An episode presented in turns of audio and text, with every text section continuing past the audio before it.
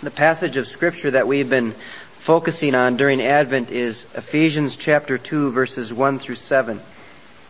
And you he made alive when you were dead through the trespasses and sins in which you once walked, following the course of this world, following the prince of the power of the air, the spirit that is now at work in the sons of disobedience. Among these we all once lived in the passions of our flesh, following the desires of body and mind, and so we were by nature children of wrath, like the rest of mankind. But God, who is rich in mercy, out of the great love with which He loved us, even when we were dead through our trespasses, made us alive together with Christ. By grace you have been saved, and raised us up with Him, and made us sit with Him in the heavenly places in Christ Jesus that in the coming ages he might show the immeasurable riches of his grace in kindness toward us in Christ Jesus. In these last two weeks, we have been trying to be obedient to verse 12 of this chapter that Tom just read from.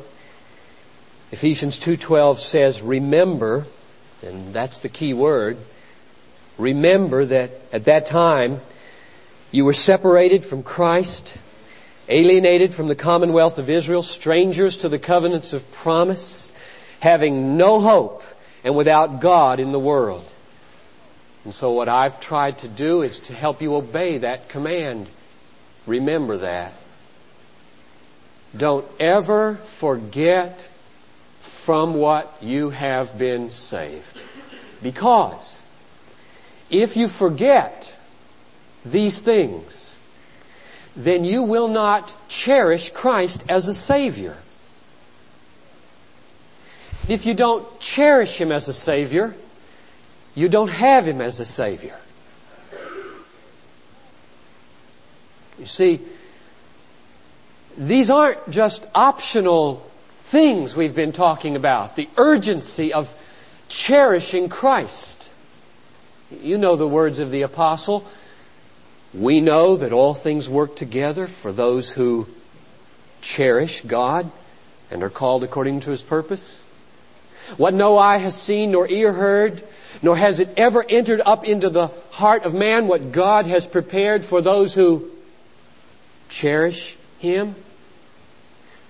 There is henceforth laid up for me a crown of righteousness, which the Lord, the righteous judge, will give to me on that day, and not only to me, but to all who cherish his appearing. Let all those who do not cherish the Lord be accursed. 1 Corinthians 16:22.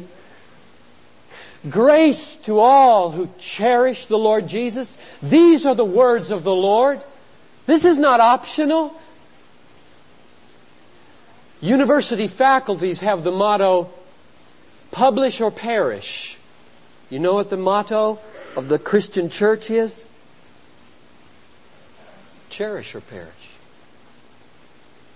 It's not optional. And therefore, these have been urgent things. An urgent attempt on the part of the preacher to stir you up to feel that from which you've been saved so that you'll cherish Him. Just like you would if He had pulled you out when you were drowning, which He did.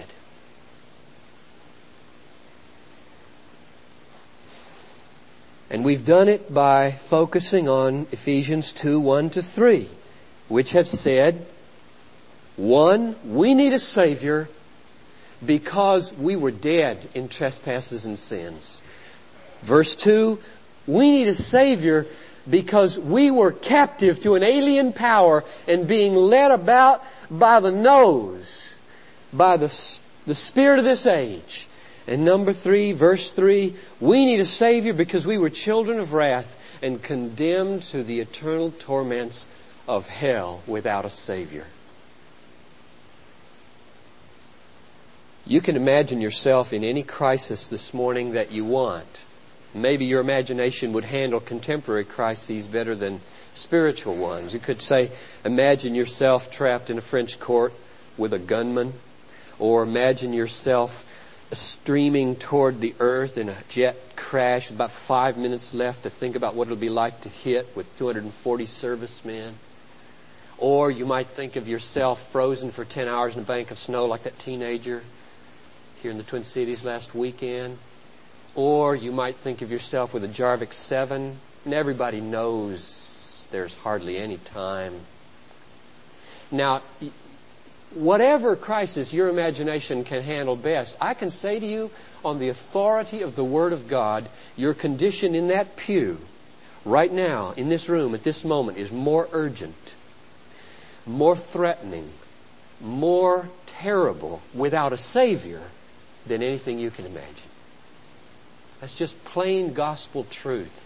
That's our condition without a Savior. The warning has been sounded now. And my prayer is that because of it, God will be pleased to enable you today, right on through the Christmas season, to cherish what comes next in this text. Verse 4.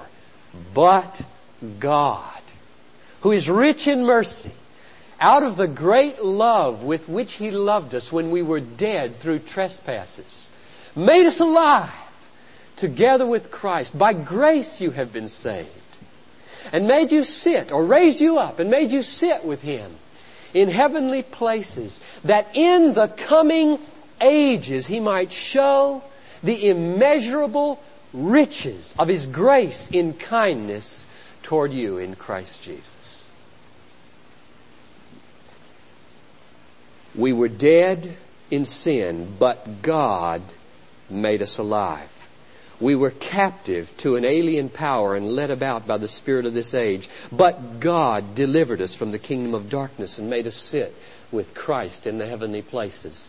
We were children of wrath, doomed to destruction. But God promised us in verse 7 eternal displays of kindness in grace. That's good news, isn't it? Oh, that we would reckon with the reality of God. You may say, I'm dead, no hope for me. I'm captive to so many things you don't know anything about. No hope for me. I'm a child of hell. I'm doomed. I know it. No hope for me. Well, read on. But God. I hope those two words ring in your ears all through this Christmas season so that every obstacle to your joy and your spiritual maturity that looms up in front of you, you will just smash with these words, but God. And ride over them in the power of the Holy Spirit. But God made us alive. But God freed us from Satan. But God gave us an eternal future of kindness. Isn't one of the great Christmas truths, maybe the greatest, the one that comes out in this interchange between the angel and Mary? He says, Behold, you will conceive in your womb and bear a son. And she says, How can this be? I have no husband. And he says, The Holy Spirit will come upon you. The power of the Most High will overshadow you. For with God, nothing will be impossible. How can I have a baby? I don't have a husband and I'm a virgin. Virgins don't have babies. That's right. Mary, now learn the most important lesson in the universe. Reckon with God. Reckon with God. Virgins don't make babies, but God. See? Right at the center of the incarnation are these two words. But God can, did, So here's the way we're going to handle this great text this morning. We're going to put verse 3 over against verse 7. Children of wrath we were, but God promises us an eternal display of grace. And we're going to put verse 2 over against verse 6.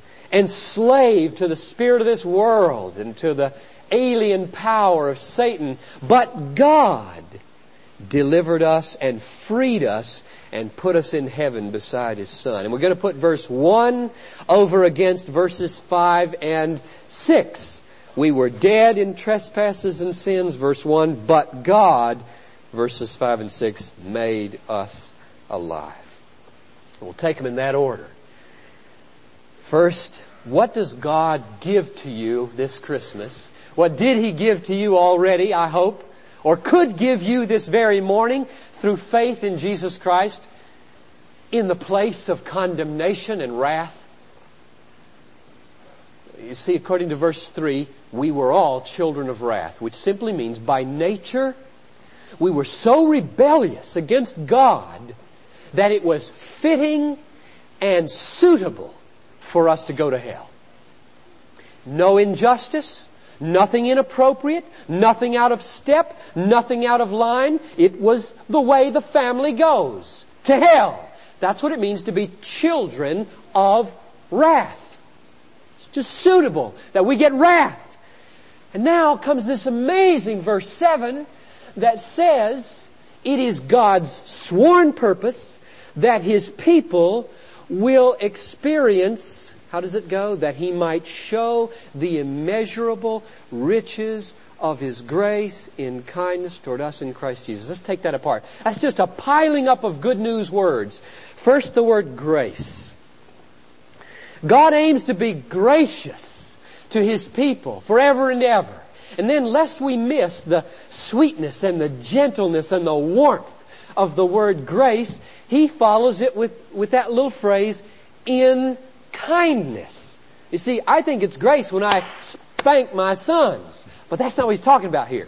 That happens in this age. That's grace.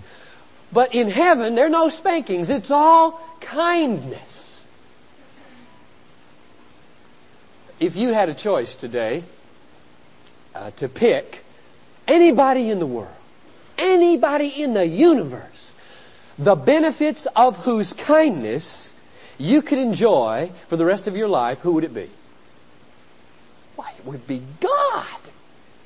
Of course. And that's what this text offers you. I mean, there's one of your wishes. If I could have any wish I wanted, surely it would be that God would show me kindness according to everything He's got to show kindness with. It would be God, and this text says it's yours.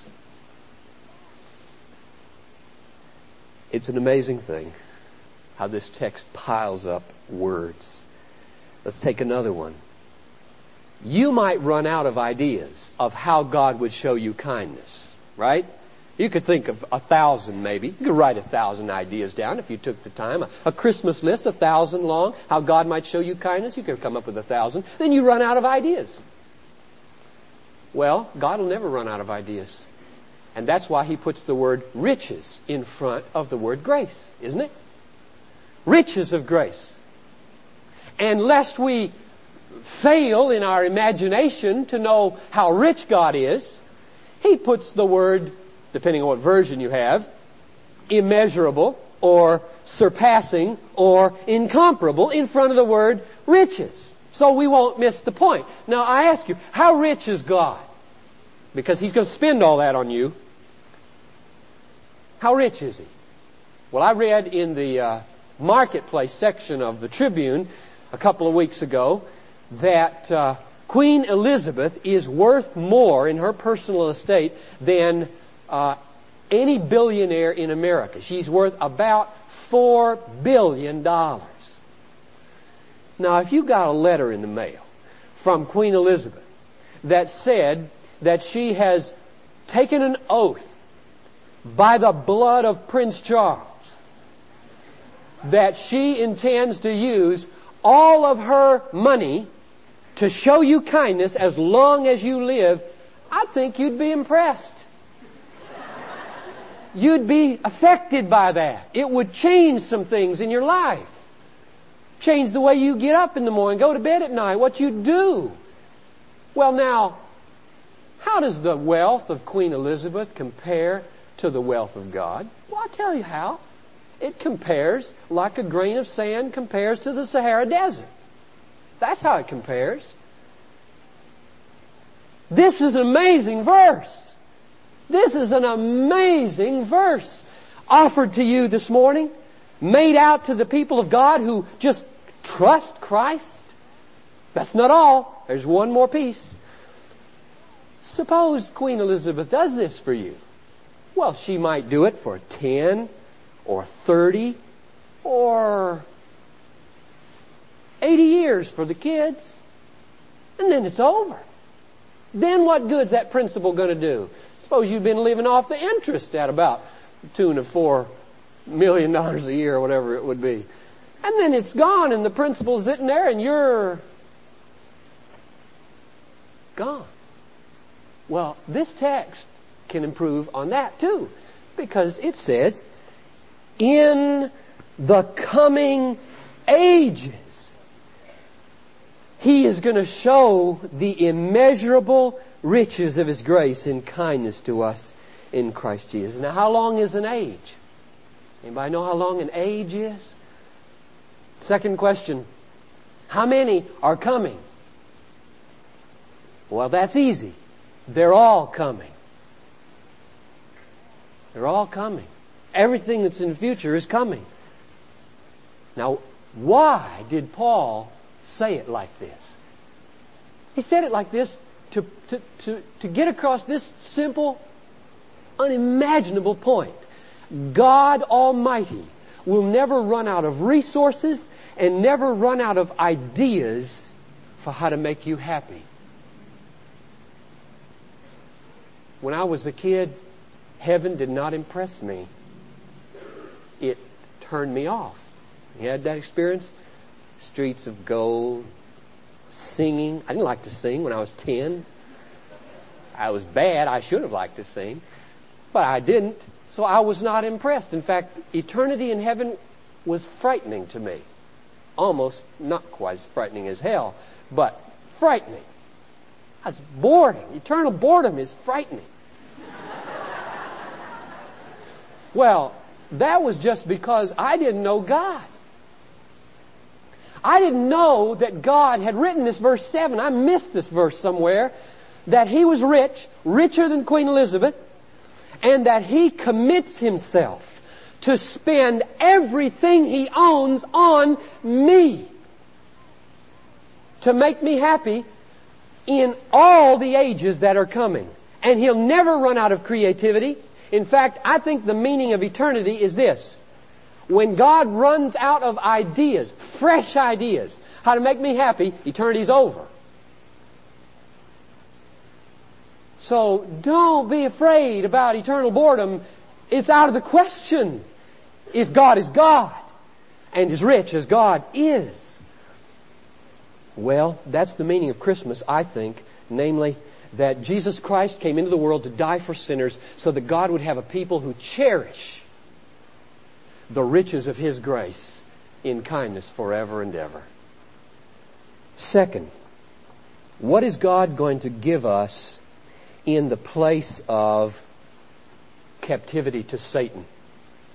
Verse 2 says that we were following the course of this world.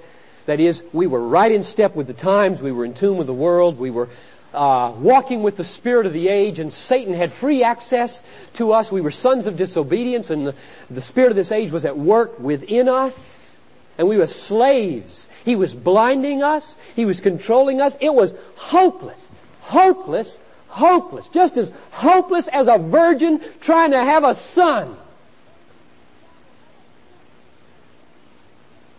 But God freed us. And it says in verse 6, raised us up with Him and made us sit with Him, freed in the heavenly places. Well, now what does that mean? You're all right there in the pew, aren't you? Are you sitting in heaven? Or are you sitting in the pew? What does he mean that we're sitting in heaven? Well, I'll ask an easier question. What did Tony Bennett mean when about 25 years ago he sang, I left my heart in San Francisco? Oh, we know what he meant. He meant that San Francisco has a hold on his affections. San Francisco is always pulling him back. San Francisco governs his tastes. He may look like he's in Chicago, but he doesn't go to Chicago restaurants if he can. He goes to San Francisco restaurants. The people he wants to be like aren't the citizens of the, the Windy City, they're citizens of, of San Francisco. So we know what it means that we were taken out of the world and, and, and put in heaven. It's simple. When you were converted, God made you homesick for heaven. He, he took your heart out of the world where it was all enslaved by Satan and the spirit of this world, and He just freed you from it. And He took you up and put that heart with Him in heaven. In fact, Colossians 3 3 says, We died with Christ, and our life is hid with Christ in God. God's home. You feel homesick today, you ought to feel homesick for God. God is your home now that you're saved. That's what it means to get saved. You're free from the spirit of this world and you're at home in heaven and there's homesickness and now heaven governs our tastes and heaven has a hold on our affections and heaven is the thing that is filtrating all through our life and tugging us back again and again up to be with Jesus. It's like you were captured by Satan and drug off to his enemy territory and then brainwashed.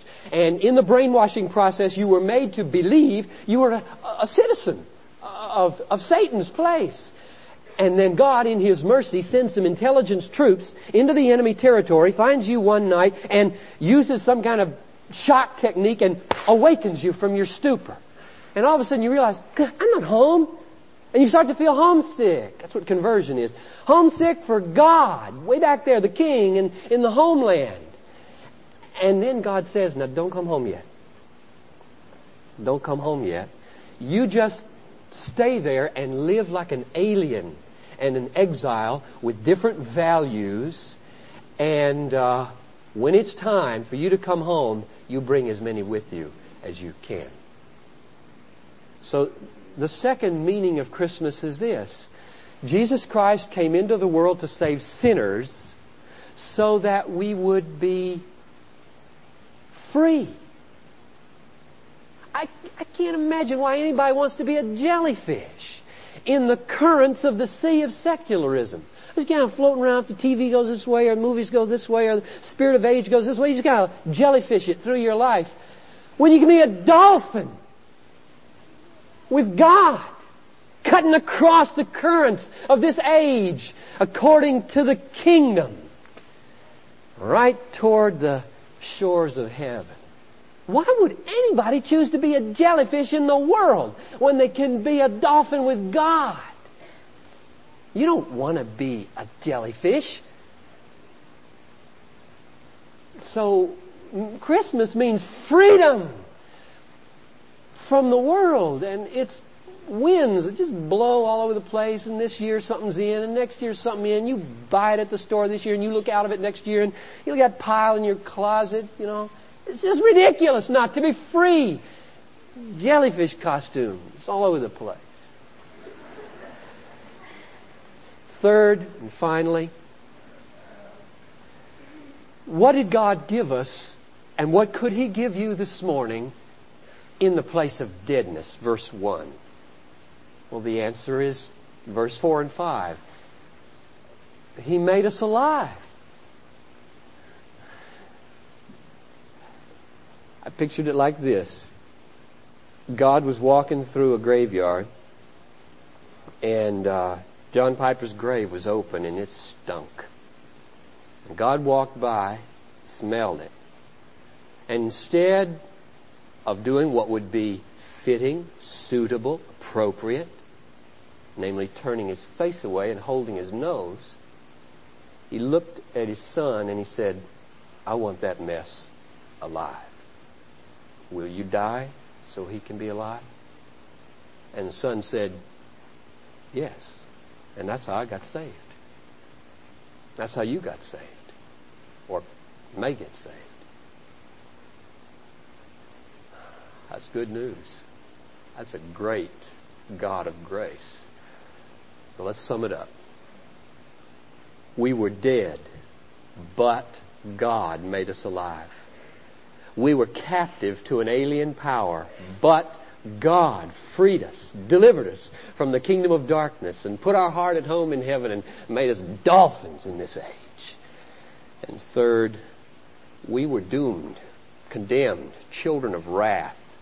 And God made out a will in verse 7 that says, By the blood of my Son, I will, for the sake of my people, spend an eternity and all my riches in grace, showing kindness to them to make them maximally happy forever and ever.